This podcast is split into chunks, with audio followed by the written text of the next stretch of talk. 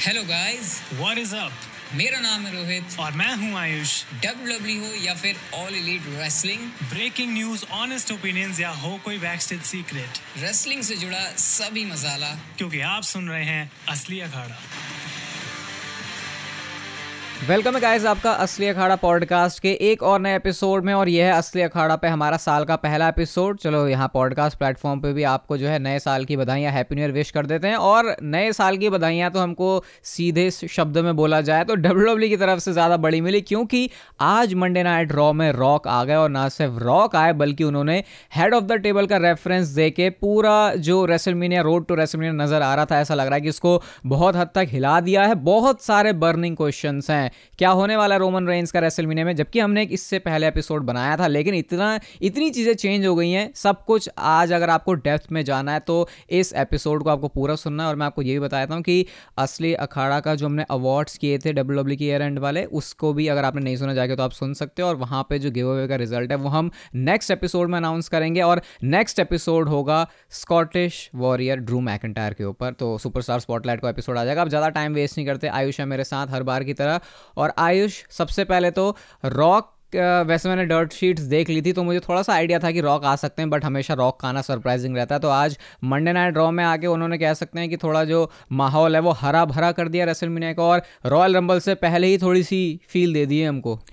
Happy new year बोलने का और कोई बेटर तरीका था नहीं आज यहाँ पे, क्योंकि डब्ल्यू डब्ल्यू ऐसा लग रहा है ट्रिपल एच ना सोच के बैठे हैं कि इस बार ऐसी रेसल में दूँगा कि रेसलिंग फैंस पुराने रेसलिंग फैंस भी आगे, आज की रेसल में देखेंगे तो सोचेंगे, यार, ये तो प्रोडक्ट अभी भी इतना एंटरटेनिंग है, कैसे चल रहा है इतना एंटरटेनिंग तो वो सारी चीज़ें करने के लिए, जिस तरीके से आज रॉक का रिटर्न प्लान करा गया, वो बहुत ही मस्त था।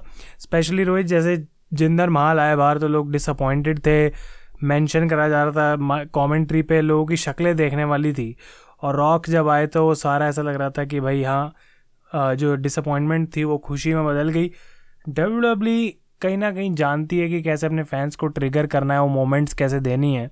और रॉक जब रिसेंटली स्मैकडाउन पे वापस आए थे तो वो बहुत ही ज़्यादा एब्रप्ट ऐसा लग रहा था कि यार क्या ये फॉक्स को बस डील में रखने के लिए कर रहे हैं, क्या कर रहे हैं, कुछ समझ नहीं आ रहा था। लेकिन आज जो रॉक ने बोला है, रोहित आके, या फिर जो हमें उनकी सेगमेंट देखने को मिली है, इस बार वो कोई टीवी डील के लिए नहीं आया। I think Rock is there for bigger goals bigger matches क्या Rohit Rock versus Roman Reigns almost इस पॉइंट पे हम कह सकते हैं कंफर्म है? यार, ये जो पूरा रोमन रेंस वर्सेस रॉक के मैच का सिनेरियो रहा है, जो कि शायद इस एपिसोड के एंड तक आते आते आपको अच्छी क्लैरिटी मिल जाएगी। इवन क्या रोमन रेंस दो मैचेस में compete कर रहे हैं रेसलमेनिया में, उसके बारे में भी आप समझ जाओगे हम क्या कहना चाह रहे हैं। बट उससे पहले, अभी जैसे आयुष ने बोला कि पहले भी रॉक आए थे, लेकिन ऑस्टिन थेरी के साथ थे, ऐसा लग रहा था कि सिर्फ़ एक शो के लिए है, क्योंकि वहीं डेनवर में थे, वो तो उन्होंने बोला कि चलो आ जाते हैं। और इस बार भी ऐसी लग रहा था कि चलो जिंदर माल के साथ सेगमेंट है, लेकिन जाते जाते उन्होंने जिस तरीके से बातें बोली, और जैसे उन्होंने पैट मैकेफी के शो पर भी आके बोला था वहाँ से हम कुछ पॉइंट्स उठा सकते हैं। जैसे पैट मैकेफी के सामने उन्होंने बोला था कि हमारा मैच ऑलमोस्ट हो ही गया था थर्टी नाइन के लिए लेकिन फिर हमने सोचा फिलाडेल्फिया में नेक्स्ट ईयर की रेसलमेनिया तो उससे फिर एक बार एक उस पॉइंट पे कंफर्म हो गया था कि भाई रोमन और रॉक मैच हो रहा है वरना रॉक ऐसी स्टेटमेंट नहीं देंगे। लेकिन फिर रॉक अचानक से गायब हो जाते हैं। कोडी रोड्स की स्टोरी एक, एक बार फिर से जो है अपनी पेस पकड़ लेती है। अब जब वो स्टोरी पेस पकड़ रही है तो एक बार फिर से अचानक से रॉक आते हैं और जब रॉक या कोई भी ऐसा सुपरस्टार सीधा सीधा टारगेट करते हुए किसी सुपरस्टार के बारे में बोल रहा है तो ऐसा हो कैसे सकता है डब्ल्यू डब्ल्यू की लैंग्वेज में कि वो मैच नहीं हो रहा? तो इतना तो समझ में आ रहा है कि रोमन रेंस और रॉक का मैच है। लेकिन आयुष, कहानी इतनी सिंपल नहीं है और कहानी कॉम्प्लिकेटेड क्यों है? क्योंकि बीच में है कोडी रोड्स की स्टोरी और ये बात हम लोग अच्छे से जानते हैं कि रॉक वो सुपरस्टार है जो कि एक मैच भले ही आके दे सकता है, एक मैच हो सकता है उसका किसी एक सुपरस्टार के, बड़े सुपरस्टार के भी दस पंद्रह मैचेस पे भारी हो मैं बिज़नेस बनाने की बात कर रहा हूँ। लेकिन इस रेसल मीना में रॉक आ जाएँगे, उसके बाद अगली रेसल मीना में वो नहीं आने वाले तो उसको कंसिडर करते हुए कोडी रोड्स भी उतना ही इंपॉर्टेंट फैक्टर है। तो ऐसा नहीं किया जा सकता कि बस रॉक को लेके आ गए और कोडी रोड्स को साइड कर दिया और रोमन और रॉक का मैच बन गया रेसल मीना के लिए। तो क्लियरली यहाँ पे चीज़ें आसान नहीं है और उन्हीं मुश्किल चीज़ों के बीच में एलिमिनेशन चेम्बर एक प्रीमियम लाइव इवेंट है और अभी इस एपिसोड को डिस्कस करने से पहले ही हम दोनों आयुष इस बारे में बात कर रहे थे। जैसे कि हम लोग डर्ट शीट्स पर भी देख रहे हैं कि शायद एलिमिनेशन चेम्बर में रॉक और रोमन रेंस का मैच हो सकता है। क्या ओपिनियन है इसके ऊपर? बहुत ही कंफ्यूज हूँ मैं सब सुन के ना कि भाई, अभी तक हम बात कर रहे थे लास्ट पॉडकास्ट में जो रोमन के बारे में, हमने इतना डिटेल में बताया कि road to WrestleMania forty Roman Reigns की कैसी रह सकती है, कौन से कैरेक्टर्स क्या रोल प्ले कर सकते हैं, ये सारी चीज़ें हमने बात करी। लेकिन भाई उस समय हमने एक बार भी रॉक की बात नहीं करी और एक बार भी हमने इतना नहीं सोचा कि एलिमिनेशन चेम्बर एक क्रूशल पॉइंट बन सकता है।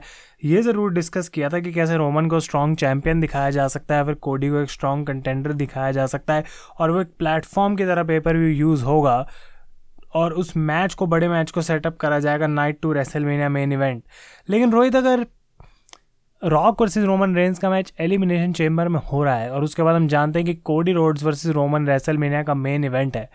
दो क्वेश्चंस मैं यहाँ पे पूछना चाहता हूँ और ये दोनों आई थिंक वैलिड पॉइंट्स भी हैं। पहला ये कि क्या एलिमिनेशन चेम्बर एक बहुत छोटा पेपर व्यू है? भले ही वो ऑस्ट्रेलिया में कितने भी बड़े स्टेडियम में ना हो रहा हो, रॉक वर्सेस रोमन रेंस के लिए। और दूसरा कि जब हम ऑलरेडी जानते हैं कि कोडी रोड्स की स्टोरी ख़त्म करनी है, भाई रेसलमेनिया में रोमन के साथ मैच हो रहा है तो ये टू प्रिडिक्टेबल नहीं हो जाएगा कि रोमन वर्सेस रॉक जैसे बड़े मैच का रिज़ल्ट ऑलरेडी हम जानते हैं कि कोई चांस ही नहीं है कि रॉक हारेंगे या फिर कुछ वहाँ पे स्पेशल देखने को मिल सकता है अगेंस्ट रोमन रेंस यहाँ पे सबसे पहले तो अगर हम इसको डिस्कस करें कि क्या एलिमिनेशन चेम्बर एक छोटा प्रीमियम लाइव इवेंट है तो पिछले कुछ, देखो ऑब्वियसली रेसलमेनिया के सामने सारे के सारे शो छोटे हैं। भले ही पूरे साल में कितना भी बड़ा बम फट रहा हो, लेकिन अगर सर्वाइवर सीरीज़ इस साल की अच्छी हुई है और रेसलमेनिया अच्छी नहीं हुई तो नेक्स्ट ईयर कभी कोई ये नहीं बोलेगा कि यार पिछले साल सर्वाइवर सीरीज़ अच्छी हुई थी तो यानी कि सर्वाइवर सीरीज़ बड़ा शो है। वो कभी भी नहीं होने वाला क्योंकि सबसे लंबा जो डब्ल्यू डब्ल्यू का प्रीमियम लाइव इवेंट चल रहा है रेसमिना वन से आज हम फोर्टी की बात करें तो वो हमेशा रेसलमेनिया ही रहने वाला है। और जब भी बड़े मैच की बात आती है तो सिर्फ़ उस बड़े मैच को और बड़ी फील देने के लिए डब्ल्यू डब्ल्यू उस मैच को बड़े शो पर बुक करती है। तो इसलिए ये बात थोड़ा सा गले के नीचे से हजम करके पचा पाना मुश्किल है कि एलिमिनेशन चेंबर में कैसे हो रहा है। लेकिन फिर भी अगर एलिमिनेशन चेंबर को मैं से ध्यान में रखूँ तो आयुष, में से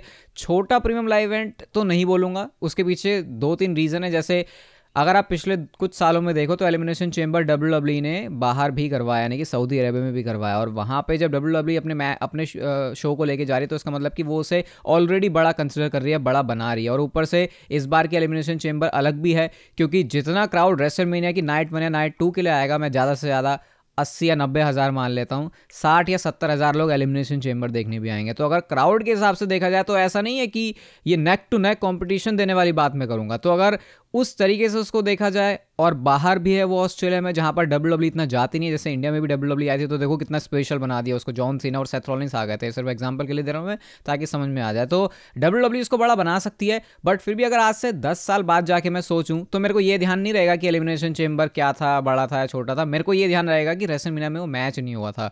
तो इसलिए बहुत इंपॉर्टेंट पॉइंट है डब्ल्यू डब्ल्यू के लिए भी सोचने के लिए कि अगर उनको कोडी रोड्स की स्टोरी फिनिश करवानी है या फिर नहीं भी करवानी है मैच करवाना है रोमन रेन से तो बड़ा यहाँ पे स्ट्रेटेजिक मूव ये रहेगा। या तो ऐसा भी होगा कि डब्ल्यू डब्ल्यू को पता है कि रोमन रेंस और रॉक अपने आप में इतना बड़ा मैच है, लेकिन जब वो एक्चुअल में रिंग में आएँगे तो शायद फिर वो एक पेपर पे ही बड़ा मैच हो जाए। मैं ऐसा चाहूँगा नहीं, बिल्कुल भी, लेकिन हमको पता है कि रेस्ट्रिक्ट रहते हैं रेसलर्स जो कि स्पेशली पार्ट टाइमर्स होते हैं, अपने बाकी शेड्यूल की वजह से। तो ऐसा भी हो सकता है कि डब्ल्यू डब्ल्यू e को पहले से ही पता है कि रोमन और रॉक इतना रिंग में अच्छा हम कभी डिलीवर करवाना ही नहीं चाहते इनसे तो इनको एलिमिनेशन चेम्बर में डाल देते हैं ताकि हमको सिर्फ़ एक मैच की हाइप मिल जाए और उसके बाद जो बात की कहानी है वो रेसलमीना में देख सकते हैं। ऐसा मुझे लग रहा है। अब आयुष, उसके बारे में क्या सोचता है, मैं जानना चाहूँगा। मतलब मैं अभी भी वही सेम क्वेश्चन लेके आ रहा हूँ कि भाई अगर Rock versus Roman Reigns Elimination Chamber में हो रहा है तो उसको बहुत बड़ा दिखा सकते हैं डेफिनेटली ऑस्ट्रेलिया में एक स्टेडियम शो के अंदर।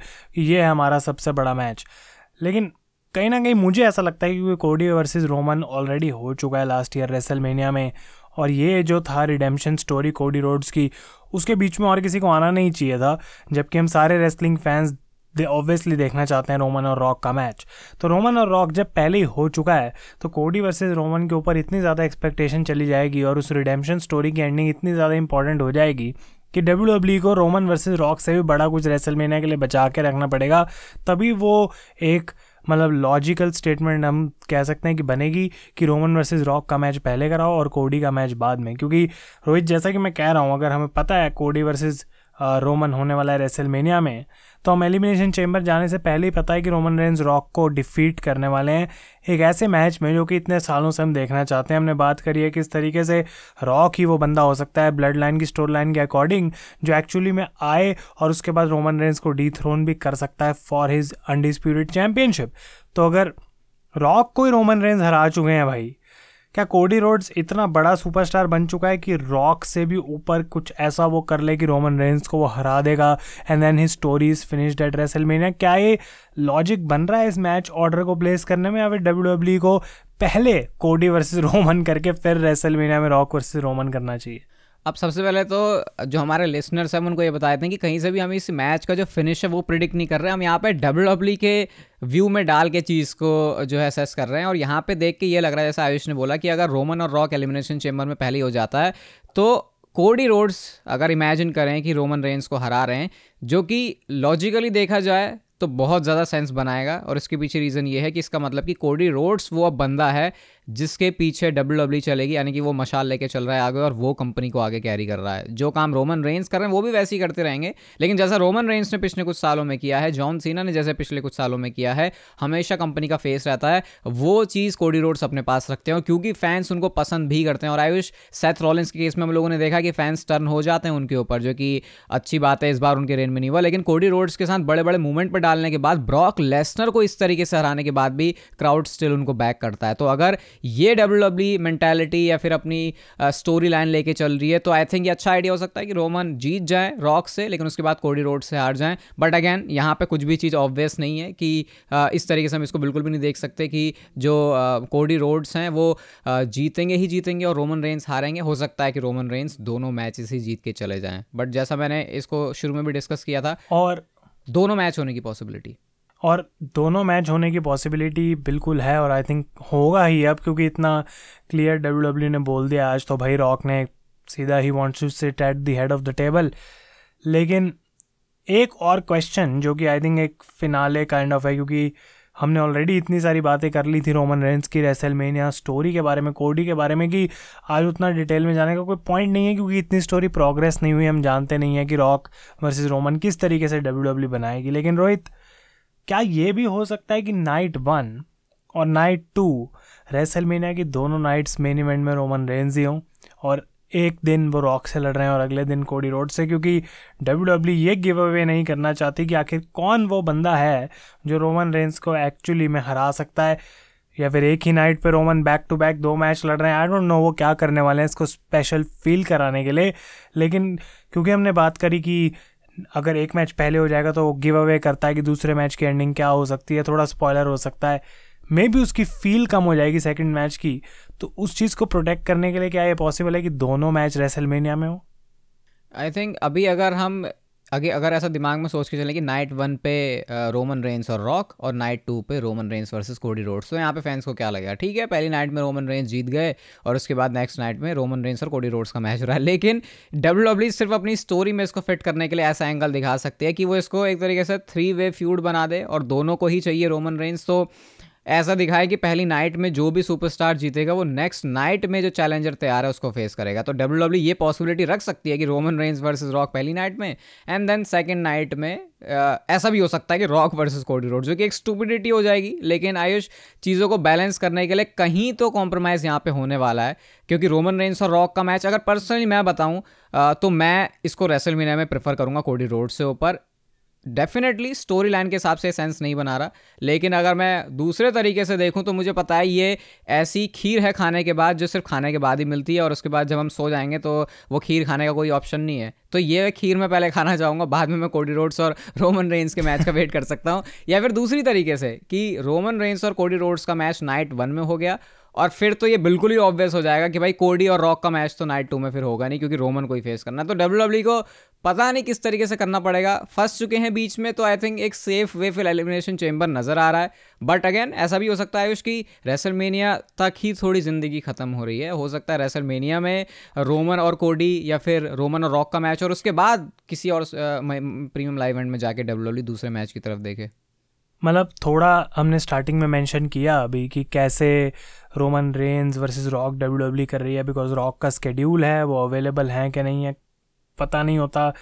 क्या ऐसा नहीं लग रहा रोहित कि ये मैच सिर्फ़ करने के लिए, क्योंकि रॉक अवेलेबल हैं, उनको किसी न किसी तरीके से फिट करने के लिए डब्ल्यू डब्ल्यू बिज़नेस रीजंस की वजह से ये मैच बस कर रही है ताकि वो कर सकें या फिर कहीं ना कहीं ऐसा लगता है कि ये उनका लॉन्ग टर्म प्लान था, बहुत टाइम से जब लास्ट टाइम भी रॉक आए स्मैकडाउन में कि हाँ भाई डब्ल्यू डब्ल्यू ने छः महीने से प्लान कर रखा है, एक साल से प्लान कर रखा है कि एलिमिनेशन चेम्बर में रोमन का मैच करेंगे रॉक के साथ या फिर ये सिर्फ़ इसलिए करा जा रहा है कि अभी मौका है तो चौका मार लो, बाद में पता नहीं मौका आएगा या नहीं आएगा।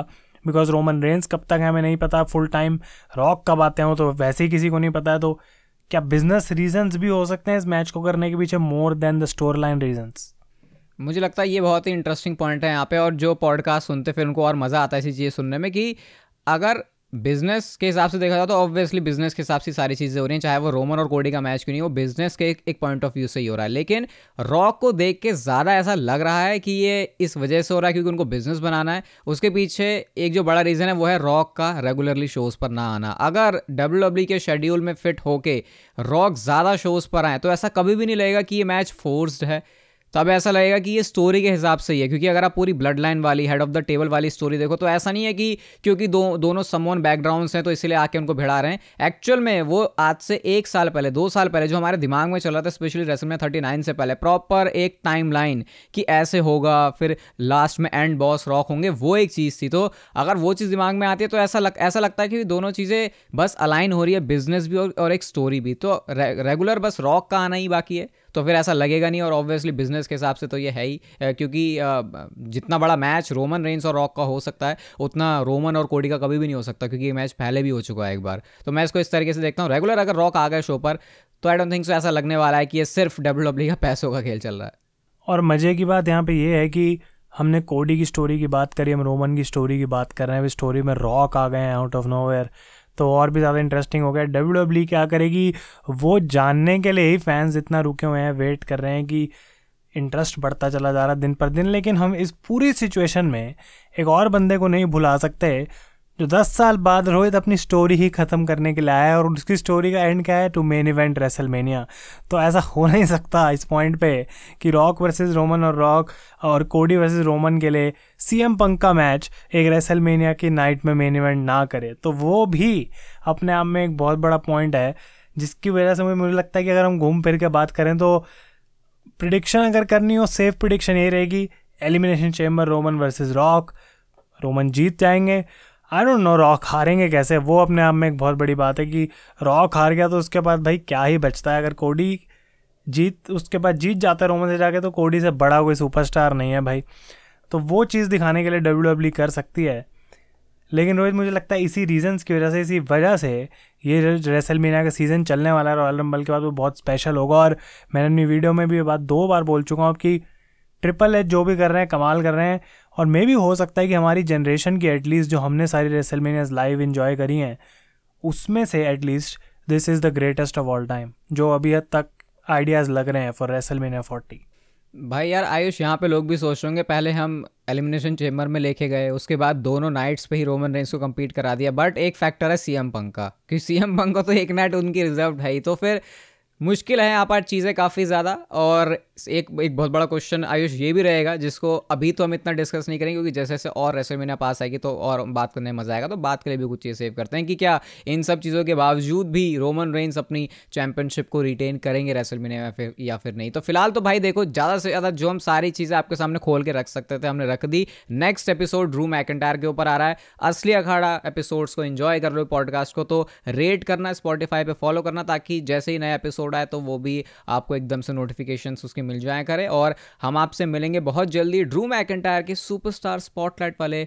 आई थिंक थर्ड एपिसोड होने वाला है हमारा सुपरस्टार सुपरस्टार स्पॉटलाइट का। तब तक के लिए आप सभी लोगों को good bye take care and एक बार फिर से हैप्पी न्यू ईयर